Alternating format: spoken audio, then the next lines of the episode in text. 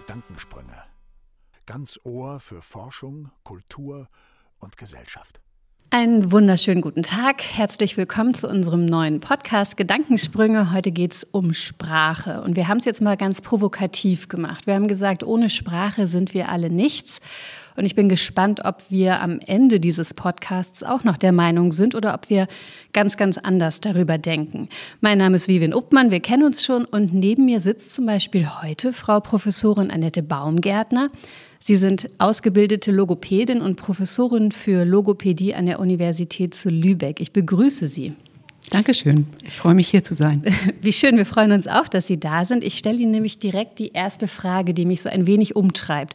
Wie wichtig ist es denn Ihren Patientinnen und Patienten, ähm, die Sprache wiederzuerlangen? Wie, wie groß ist dir der, ja, doch die Sprache an sich für diese Menschen, die sie für eine Zeit lang vielleicht verloren haben? Ja, das ist eine richtig gute Frage. Die äh, Patienten, die wir sehen, äh, haben häufig äh, eine Hirnschädigung erlitten, ähm, bei der auch äh, die Sprache verloren gehen kann, wenn der, die linke Hälfte des Gehirns vom Schlaganfall betroffen wurde.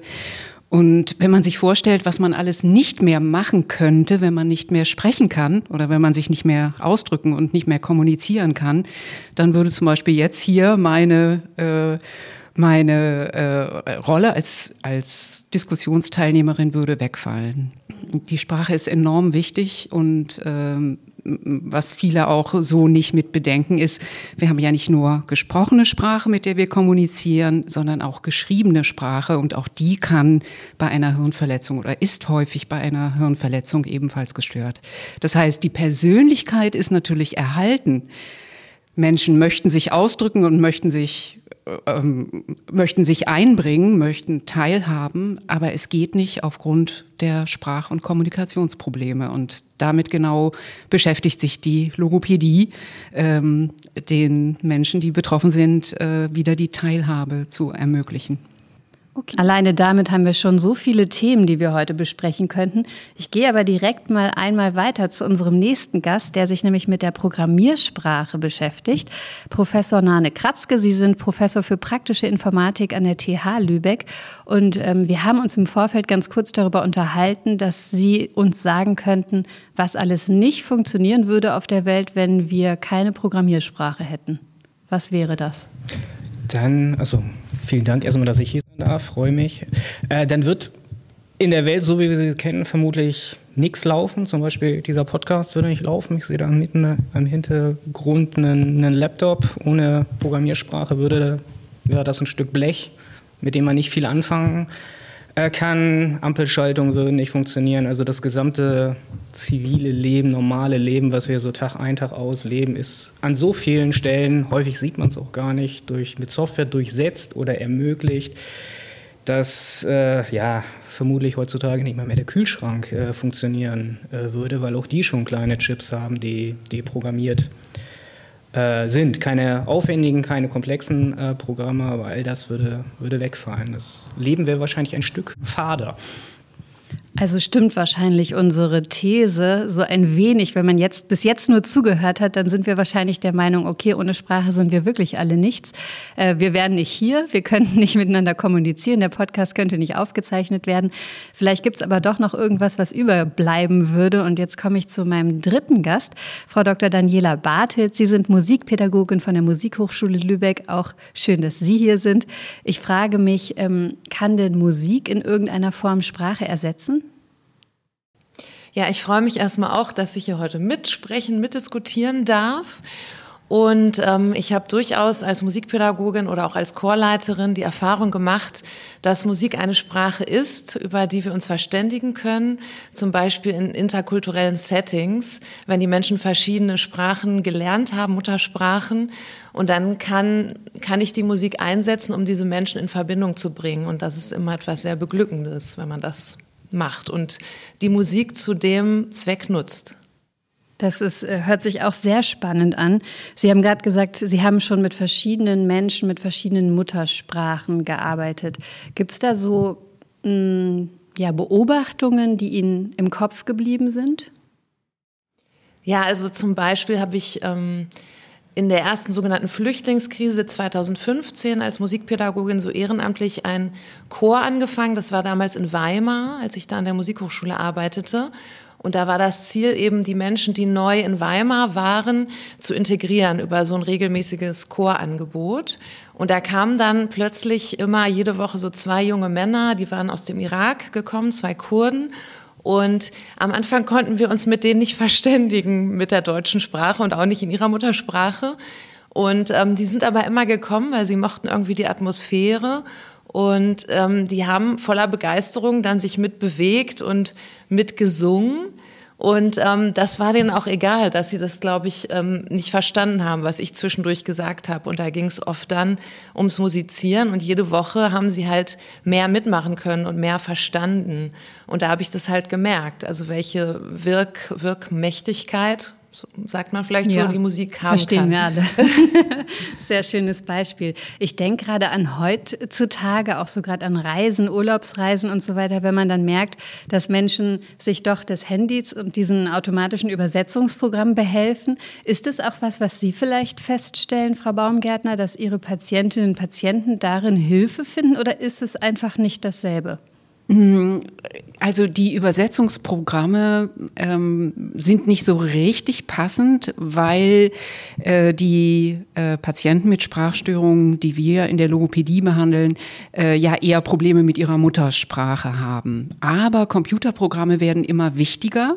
Äh, genau wie Herr Kratzke gerade schon sagte, ähm, äh, darin, dass äh, Patienten sich zum Beispiel ähm, kompensatorisch Sätze, die sie wichtig finden oder Ausdrücke, die für sie bedeutsam sind, einspeichern können und sich dann selber triggern können oder selber äh, helfen können, wenn in dem Moment ein bestimmtes Wort oder ein bestimmter Satz ihnen nicht einfällt. Und äh, da sind wir eigentlich erst am Anfang dieser äh, Technologie, am Anfang waren diese Geräte für die Patienten sehr klobig und unhandlich und die Patienten haben sie ungerne benutzt, weil sie so auffällig waren und so einen scheppernden Ton hatten. Inzwischen haben wir sehr, sehr gute Sprachverarbeitungsprogramme, die immer mehr auch in der Therapie mit einbezogen werden und äh, die wir immer mehr auch die, für die individuellen Bedürfnisse der Patienten programmieren können. Das ist äh, sehr schön. Und da erhoffe ich mir noch sehr, sehr viel und schöne Neuerungen für die Sprachtherapie. Wird es die geben, Herr Kratzke? Ich ja, also da, da mache ich mir gar keine großen, großen Sorgen. Die, die Technologie haben wir alle. Wir haben, äh, also für Leute, die das Sprechen komplett verloren haben, sofern sie noch tippen können, können sie den Text beispielsweise tippen. Und dann gibt es sogenannte Text-to-Speech-Generatoren, äh, die daraus gesprochenes Wort machen. Das ist natürlich nicht so agil in, in so einem Setting, wie wir hier sind, hat, ist so eine Person natürlich deutlich schwieriger, weil sie nicht so reaktiv ad hoc auf die Situation reagieren kann. Aber bevor ich mich überhaupt nicht mehr ähm, zum Ausdruck bringen kann, sind das sicherlich Optionen. Ähm, es gibt wenn man Sprachaufnahmen von dieser, dieser Person hätte, könnte man sogar die neuronalen Netze, die dahinter sind, äh, auf die Person äh, trainieren. Dann würde das sogar so ähnlich klingen. Das wird immer so als, geht in den Medien aktuell als Deepfakes beispielsweise durch, wo man dann Stimmen imitiert, aber das muss man nicht nur im Negativen sehen, das könnte man gegebenenfalls auch positiv äh, in solchen Fällen nutzen. Und diese Technologien sind alle, alle da, man müsste sie vermutlich nur geschickt miteinander äh, kombinieren. Aber es kommt natürlich nicht an die äh, an die Agilität einer, einer normalen Sprache, wie wir sie jetzt hier sprechen, ähm, ran. Das, da wird sicher, also man, es wird ein Handicap bleiben und man kann es minimieren oder reduzieren. Habe ich, habe ich das, ich, da würde ich gerne kurz nachfragen, direkt, Herr Kratzke. Habe ich das richtig verstanden, ähm, dass das bedeutet, dass wenn Sie ein Stimmbeispiel hätten eines Menschen, äh, dann der Computer äh, quasi diese Stimme synthetisieren könnte und dann mit der Stimme des Patienten neue Wörter generieren könnte unter Umständen. Genau, also diese, diese Modelle gibt es. Sie brauchen einen, einen hinreichend großen, äh, großen Tonumfang aufnehmen. Also es wird nicht aus einem Satz, wird es schwierig werden. Ähm, aber wenn Sie beispielsweise so einen Podcast mal irgendwann gemacht haben, haben die wenigsten vermute ich, ähm, und 60 Minuten Tonaufnahmen von sich haben, dann, dann wäre das, äh, könnte man das ein bisschen aus der Konserve ähm, regenerieren. Wobei die Technologien sicherlich sich in den nächsten Jahren auch noch weiter verbessern werden. Man wird immer weniger Daten dafür brauchen, das zu machen. Also jeder sollte mal so ein, paar Sätze irgendwo auf Tonband haben, äh, für diese Fälle vielleicht. Als Art Versicherung. Gute Idee für alle. Also wer noch mal bei uns Gast sein möchte, kann sich gerne melden. Hat man direkt noch mal eine Stimmaufnahme. Ähm, ich frage mich gerade, Frau Bartels, wenn Sie einschätzen würden oder die Frage beantworten müssten, ohne Sprache sind wir alle nichts, sehen Sie das aus musikpädagogischer Sicht auch so oder haben Sie vielleicht noch eine andere Idee auf das Ganze, einen anderen Blickwinkel?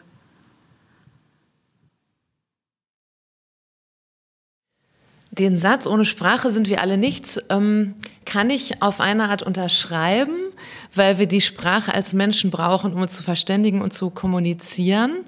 Und mm, ich würde aber jetzt auch differenzieren. Wobei, ich würde noch mal ganz Bezug nehmen auf das, was vorher gesagt wurde jetzt. Ähm, also ich habe zum Beispiel jetzt auch mitgedacht, ähm, als jetzt Herr Kratzke gerade gesprochen hat über die Möglichkeiten, die wir durch die digitale Welt bekommen haben, also ähm, die Möglichkeiten, die sich uns eröffnet haben. Und ähm, das sehe ich auch in der Musikpädagogik zum Beispiel, unterrichte ich da auch Songwriting. Und ähm, wenn man jetzt einen Song schreiben will, braucht man natürlich die Sprache im herkömmlichen Sinne, wenn man singen will. Das ist jetzt ein Beispiel mal. Ähm, man braucht aber auch ähm, anderes Wissen über musikalische Sprache, also was für Akkorde kann ich benutzen, was für Rhythmen kann ich benutzen. Das sind eigentlich auch alles verschiedene Sprachen, die ich erst lernen muss.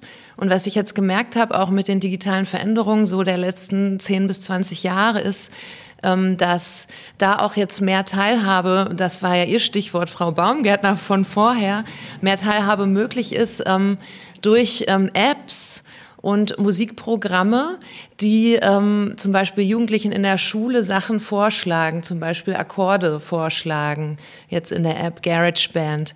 Und dann müssen die Jugendlichen nur noch ähm, äh, auf ihren iPads so auf die Knöpfe, ist jetzt falsch ausgedrückt, draufdrücken und ausprobieren, wie klingt der Akkord und der Akkord.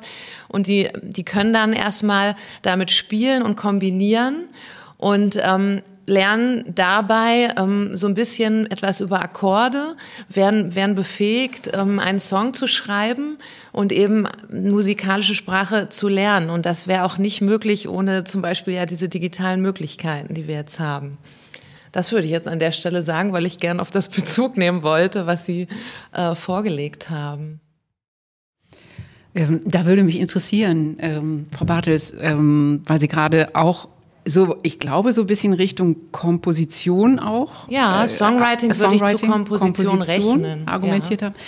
Da habe ich mich gefragt oder frage ich mich, weil ich äh, da wirklich Laie bin.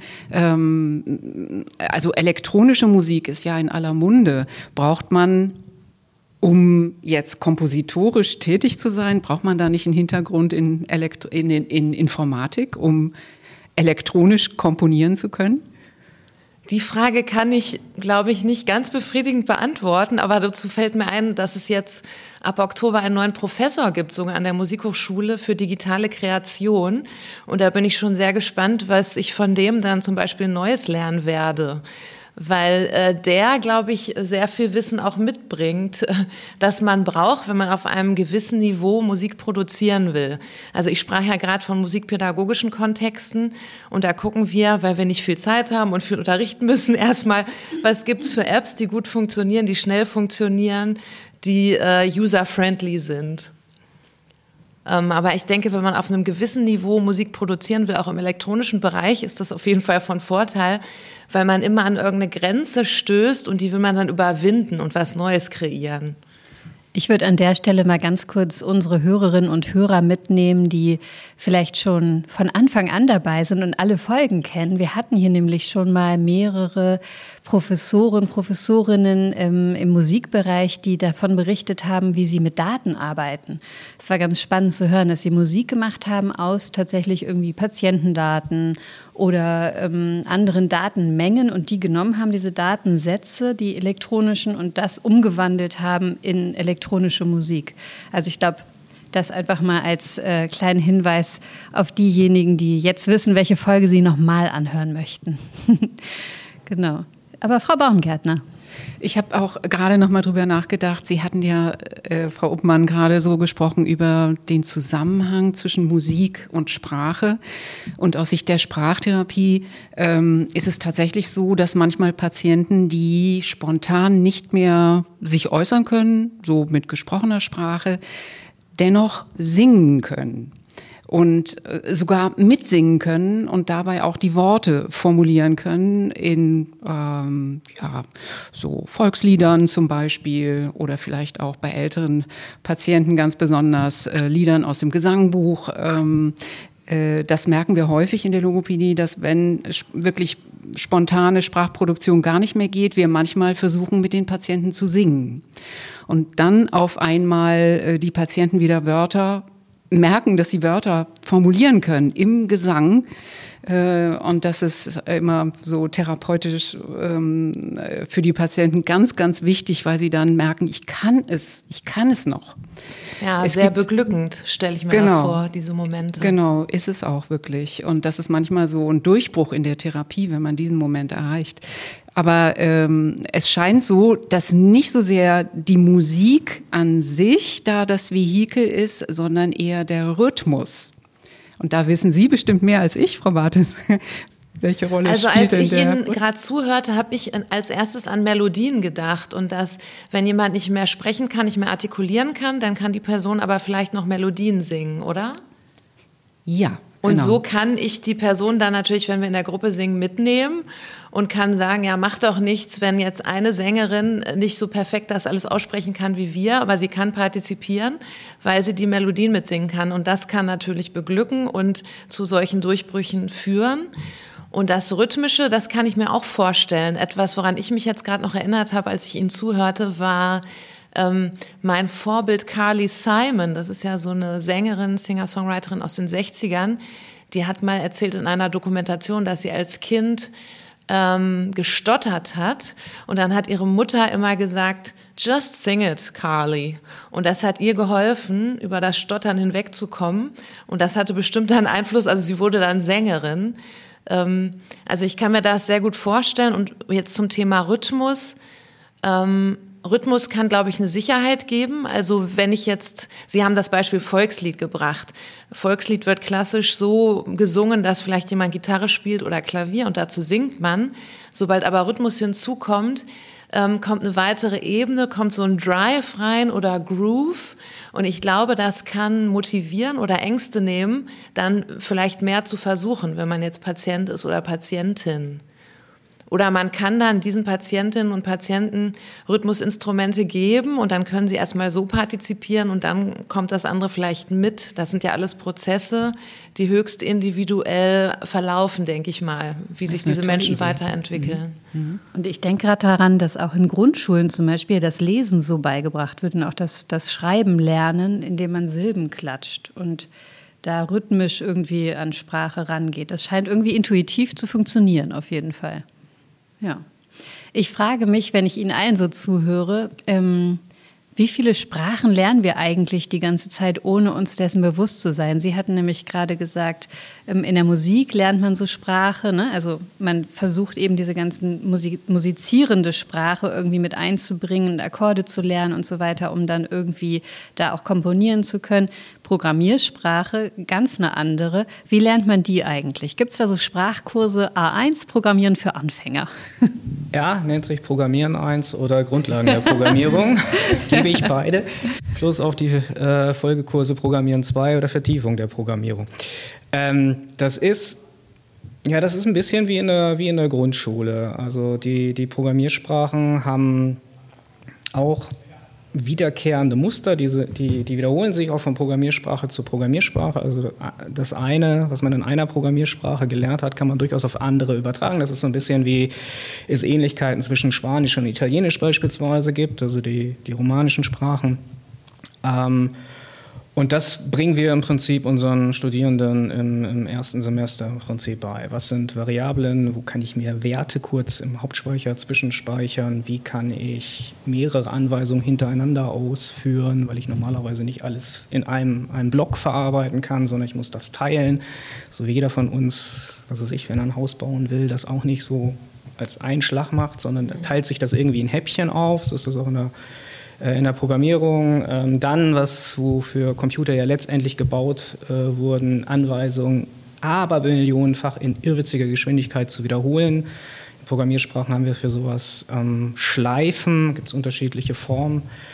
Ähm, das sind so die, die, die Basismuster, die ich eigentlich in vielen, wenn nicht in allen Programmiersprachen habe und die versuchen wir im ersten ähm, Semester, das ist so primärer mhm. Gegenstand des ersten Semesters, äh, im Prinzip am Beispiel einer konkreten Programmiersprache zu vermitteln. Äh, da wird dann auch normalerweise nicht die Programmiersprache gewechselt. Das denke ich ist auch beim Spracherwerb relativ gut. Nicht, dass man sagt, wir lernen jetzt mal Spanisch und Italienisch parallel. Ich glaube, das schadet nur. Ähm, also mich wird es völlig, äh, völlig durcheinander bringen oder hätte es in der Schule völlig durcheinander gebracht. Ähm, und da gibt es mit Sicherheit, mit Sicherheit Ähnlichkeiten, auch wenn die Sprachen, die wir da lernen, natürlich wesentlich, wesentlich formaleren Charakter haben als so natürliche Sprachen. Mhm. Frau Baumgärtner, warum ist das so, dass man da durcheinander kommt? Man kommt nicht durcheinander, wenn man bestimmte Regeln beachtet. Das ist ein ganz äh, häufiges Thema, auch für uns in der Logopädie, das Thema Mehrsprachigkeit und wie erziehe ich am besten mein Kind, wenn zum Beispiel der Vater Spanisch gebürtig ähm, Spanisch spricht, äh, die Mutter Deutsch. Ähm, es scheint es scheint so grundsätzlich, dass aus neurowissenschaftlicher Sicht ähm, das Gehirn mühelos mehrere Sprachen nebeneinander ähm, einspeichern kann. Äh, das ist wirklich kein Problem. Aber es scheint sehr wichtig zu sein, dass Sprache und Person, von der man die Sprache lernt, äh, äh, einheitlich bleiben. Also wenn der Vater konsistent mit seinem äh, Sohn Spanisch spricht, die Mutter spricht mit ihrem Sohn konsistent Deutsch, dann kann man so sagen, vereinfacht gesagt, das Gehirn kommt nicht durcheinander und speichert beide Sprachen locker nebeneinander äh, ein. Und die Kinder könnten dann tatsächlich mühelos mehrsprachig, also echte Mehrsprachler werden. Wenn es aber dann, wenn der Vater manchmal Deutsch und manchmal Spanisch spricht und die Mutter auch, das bringt äh, die Kinder offenbar durcheinander. Ich denke jetzt gerade an sprachlich sehr begabte Lehrerinnen oder Lehrer an der Schule, die gleichzeitig Französisch und Spanisch unterrichten, ist dann schlecht. Ja, wäre für Kinder, die Sprachen lernen, die noch im Spracherwerbsprozess sind, wäre das verwirrend, ja, in der Tat. Wobei auch wieder die Ähnlichkeit der Sprachen untereinander eine große Rolle spielt. Äh, also ähm, ne, von einer, wie Sie gerade schon sagten, Herr Kratzke, auch wenn man eine Computersprache erlernt hat, kann man es gut übertragen auf weitere Computersprachen, äh, Programmiersprachen. Und ähm, beim Spracherwerb ist es auch so ähnlich, dass also Englisch und Spanisch zum Beispiel ja ähnliche Wurzeln haben und dann der ähm, Transfer dann äh, leichter fällt. Oder Spanisch und Französisch wäre es noch, noch enger. Ne? Sie könnten ja auch zum Beispiel helfen, wenn jetzt ähm, Musik, äh, Musikerinnen oder Musiker von der Musikhochschule kommen würden zu Ihnen und sagen würden, ich würde wünsche mir eine andere Aussprache für das und das Lied, oder? Ja, also das mit der Aussprache und Änderung der Aussprache im Erwachsenenalter ist wirklich eine sehr äh, trickreiche Sache. Ähm, ich hatte den Fall mal, dass ein ähm, Rundfunk Redakteur, der auch seine eigenen ähm, Beiträge eingesprochen hat in Köln, als ich damals noch in Köln war, zu mir gekommen ist in die logopädische Praxis und gesagt hat, dass er lispelt und dass es ein Problem ist, wenn er selber Aufnahmen macht und er an diesem Lis dieses Lispeln sich abtrainieren möchte.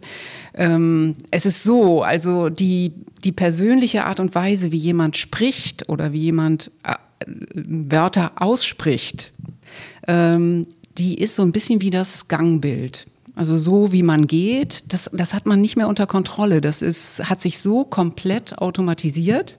Man kann ja auch Menschen im Dunkeln manchmal am Gang erkennen. Dann sieht man einfach, der geht so und so. Ach, das ist ja der so und so, den kenne ich doch. Und äh, so ähnlich automatisiert ist auch das Sprechen. Also wir denken nicht mehr drüber nach, wo genau muss die Zunge jetzt liegen, wenn ich ähm, Fenster sagen will oder so. Ne?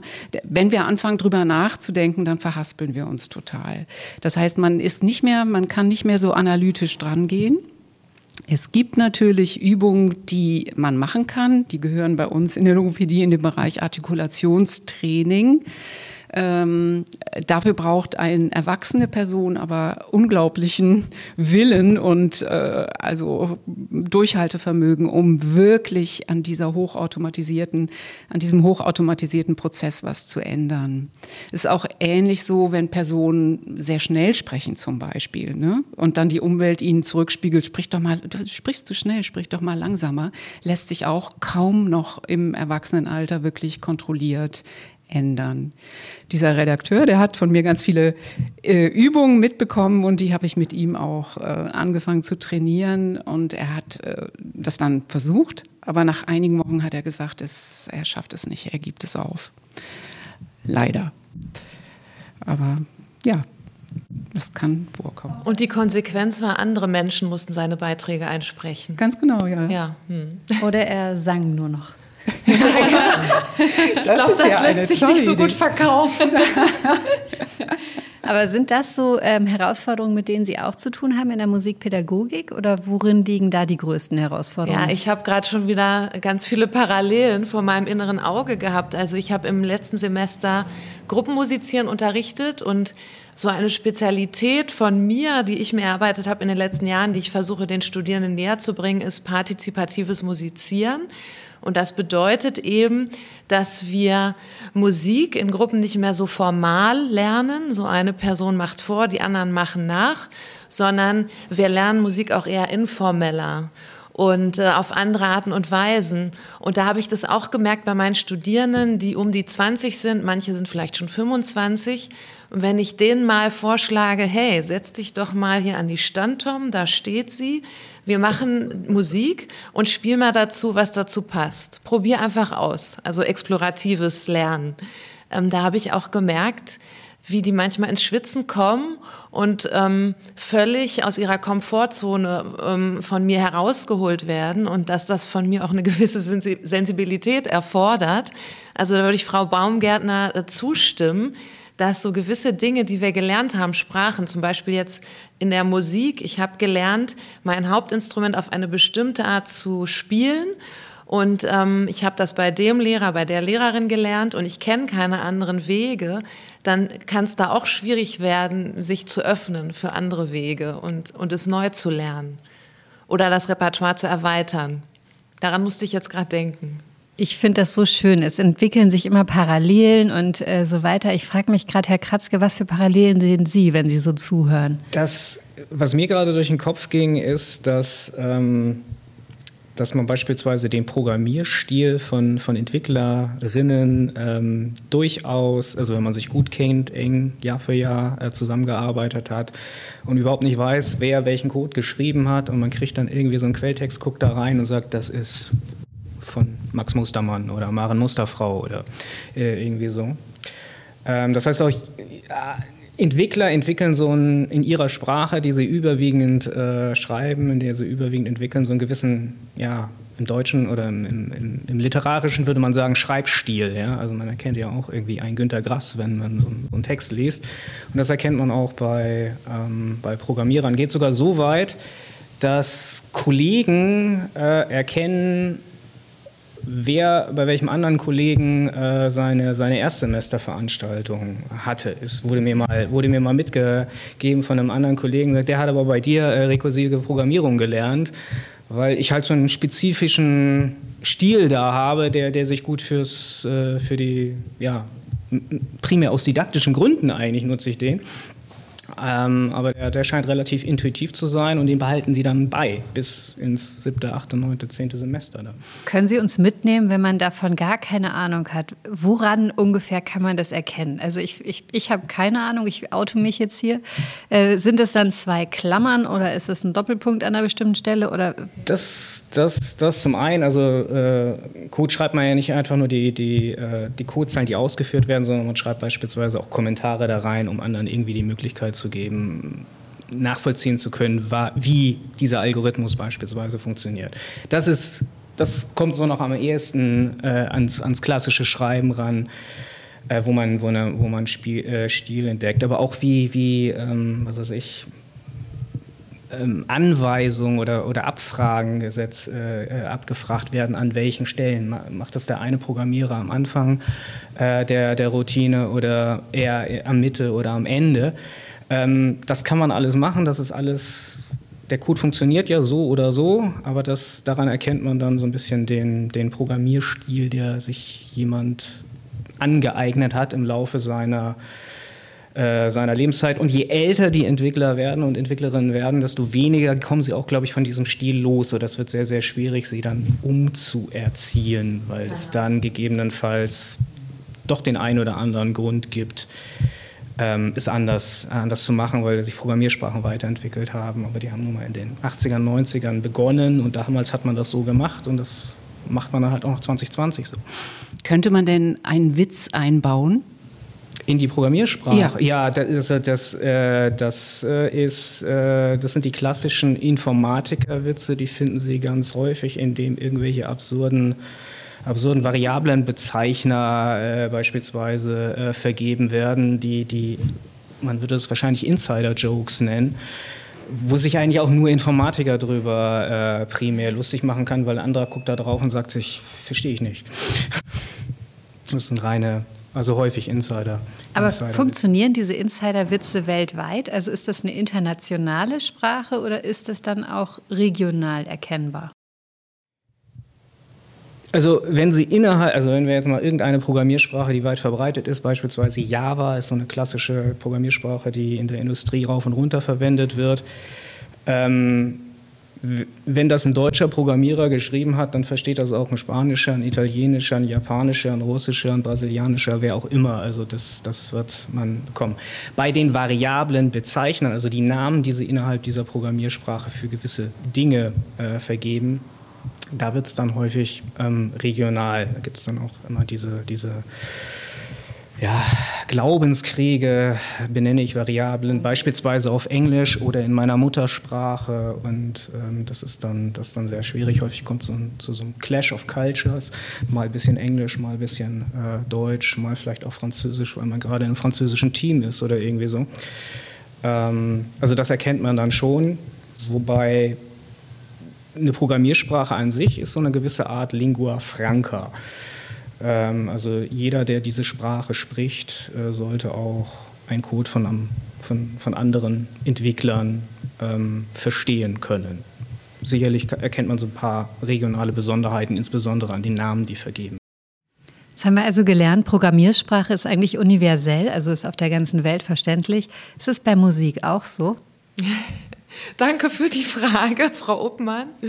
Ähm, das ging mir schon länger durch den Kopf, seit ich wusste, dass wir uns heute hier treffen, weil eigentlich so im musikpädagogischen Diskurs oder auch im musikethnologischen schon seit Jahrzehnten eigentlich nicht mehr von der Musik geredet wird, sondern von Musiken im Englischen Musics oder von musikalischen Praxen.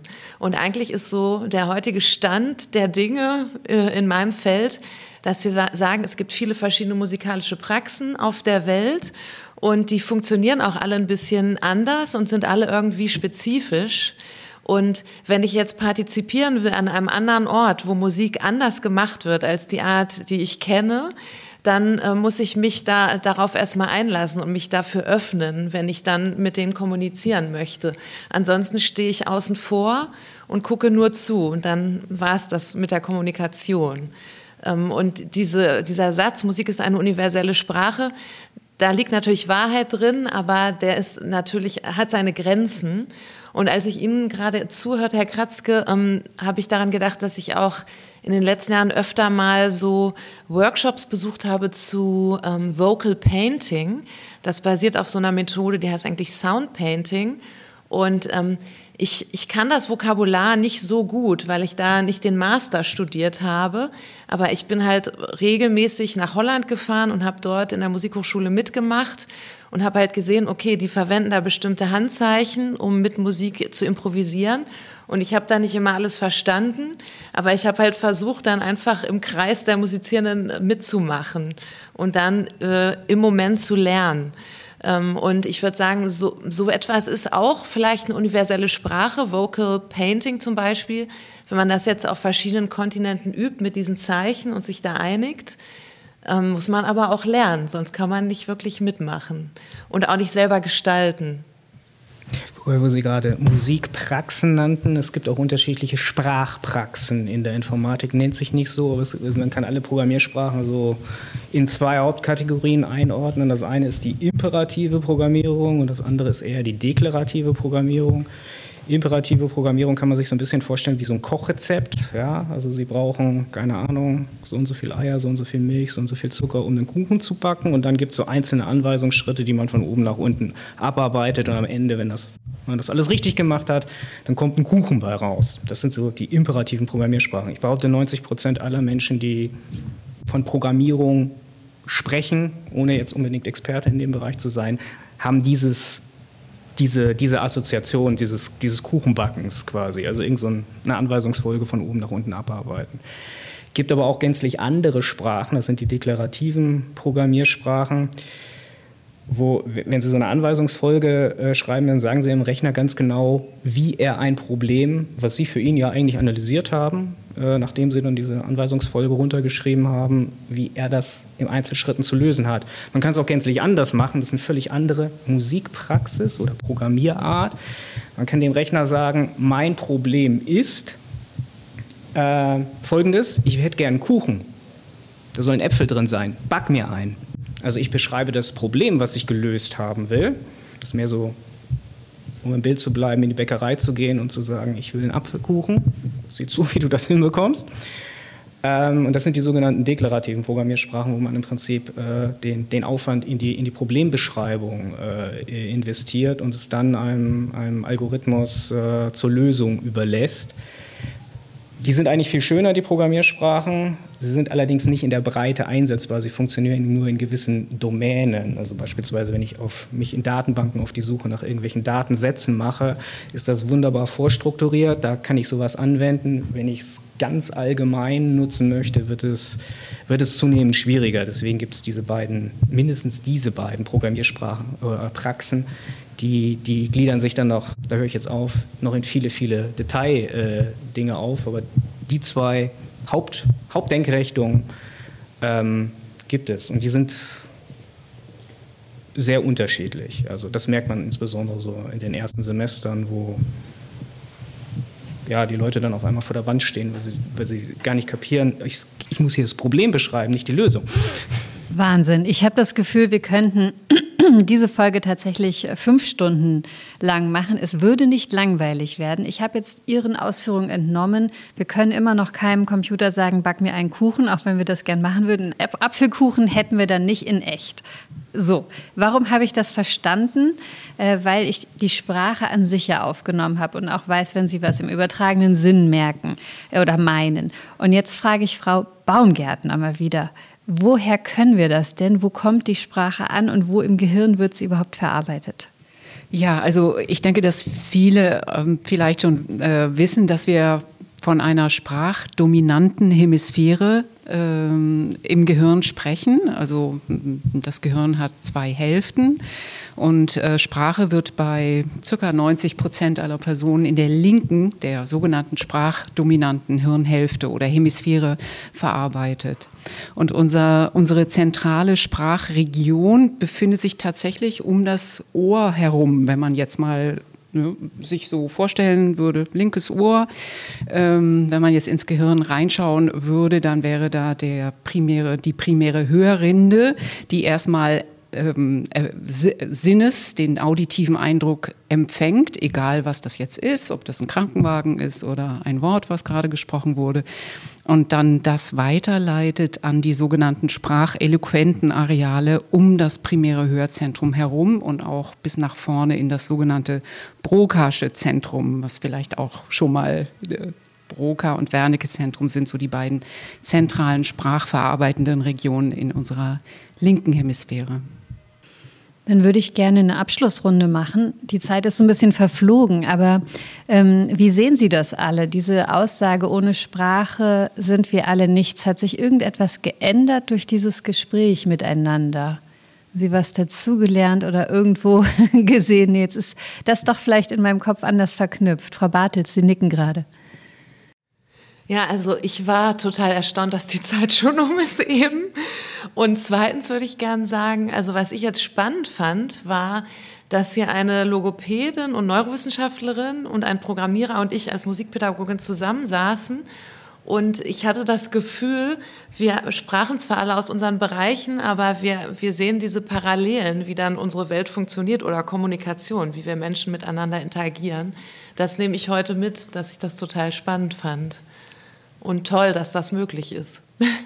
Sehr schön. Wie geht's Ihnen, Herr Kratzke? Ich fand besonders äh, interessant äh, den, den Hinweis von Frau Baumgärtner von äh, mehrere Sprachen zeitgleich oder im selben Zeitfenster, Zeitrahmen äh, zu lernen, dass man das von unterschiedlichen Personen wahrnehmen muss. Weil ähm, das Problem haben wir beispielsweise auch in der, in der Informatikausbildung. Wenn Sie heute auf dem Arbeitsmarkt bestehen wollen, dann brauchen Sie nicht nur eine Sprache, sondern das, das werden auch zunehmend mehr.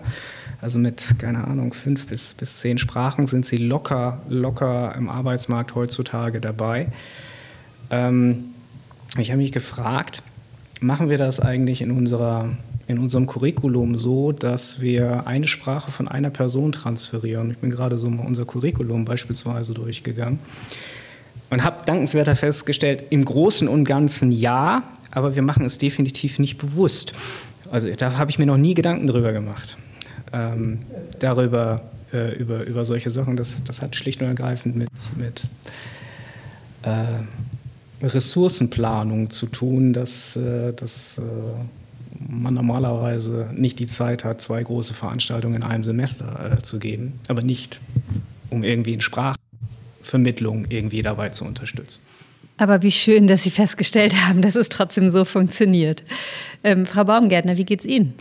Ja, also ich denke an meine Patienten und die würden auf jeden Fall sagen, dass, oder das drücken sie auch aus in der Therapie, dass sie ohne Sprache sich sehr, sehr, sehr beeinträchtigt fühlen, äh, wie wir ja vorhin schon diskutiert haben.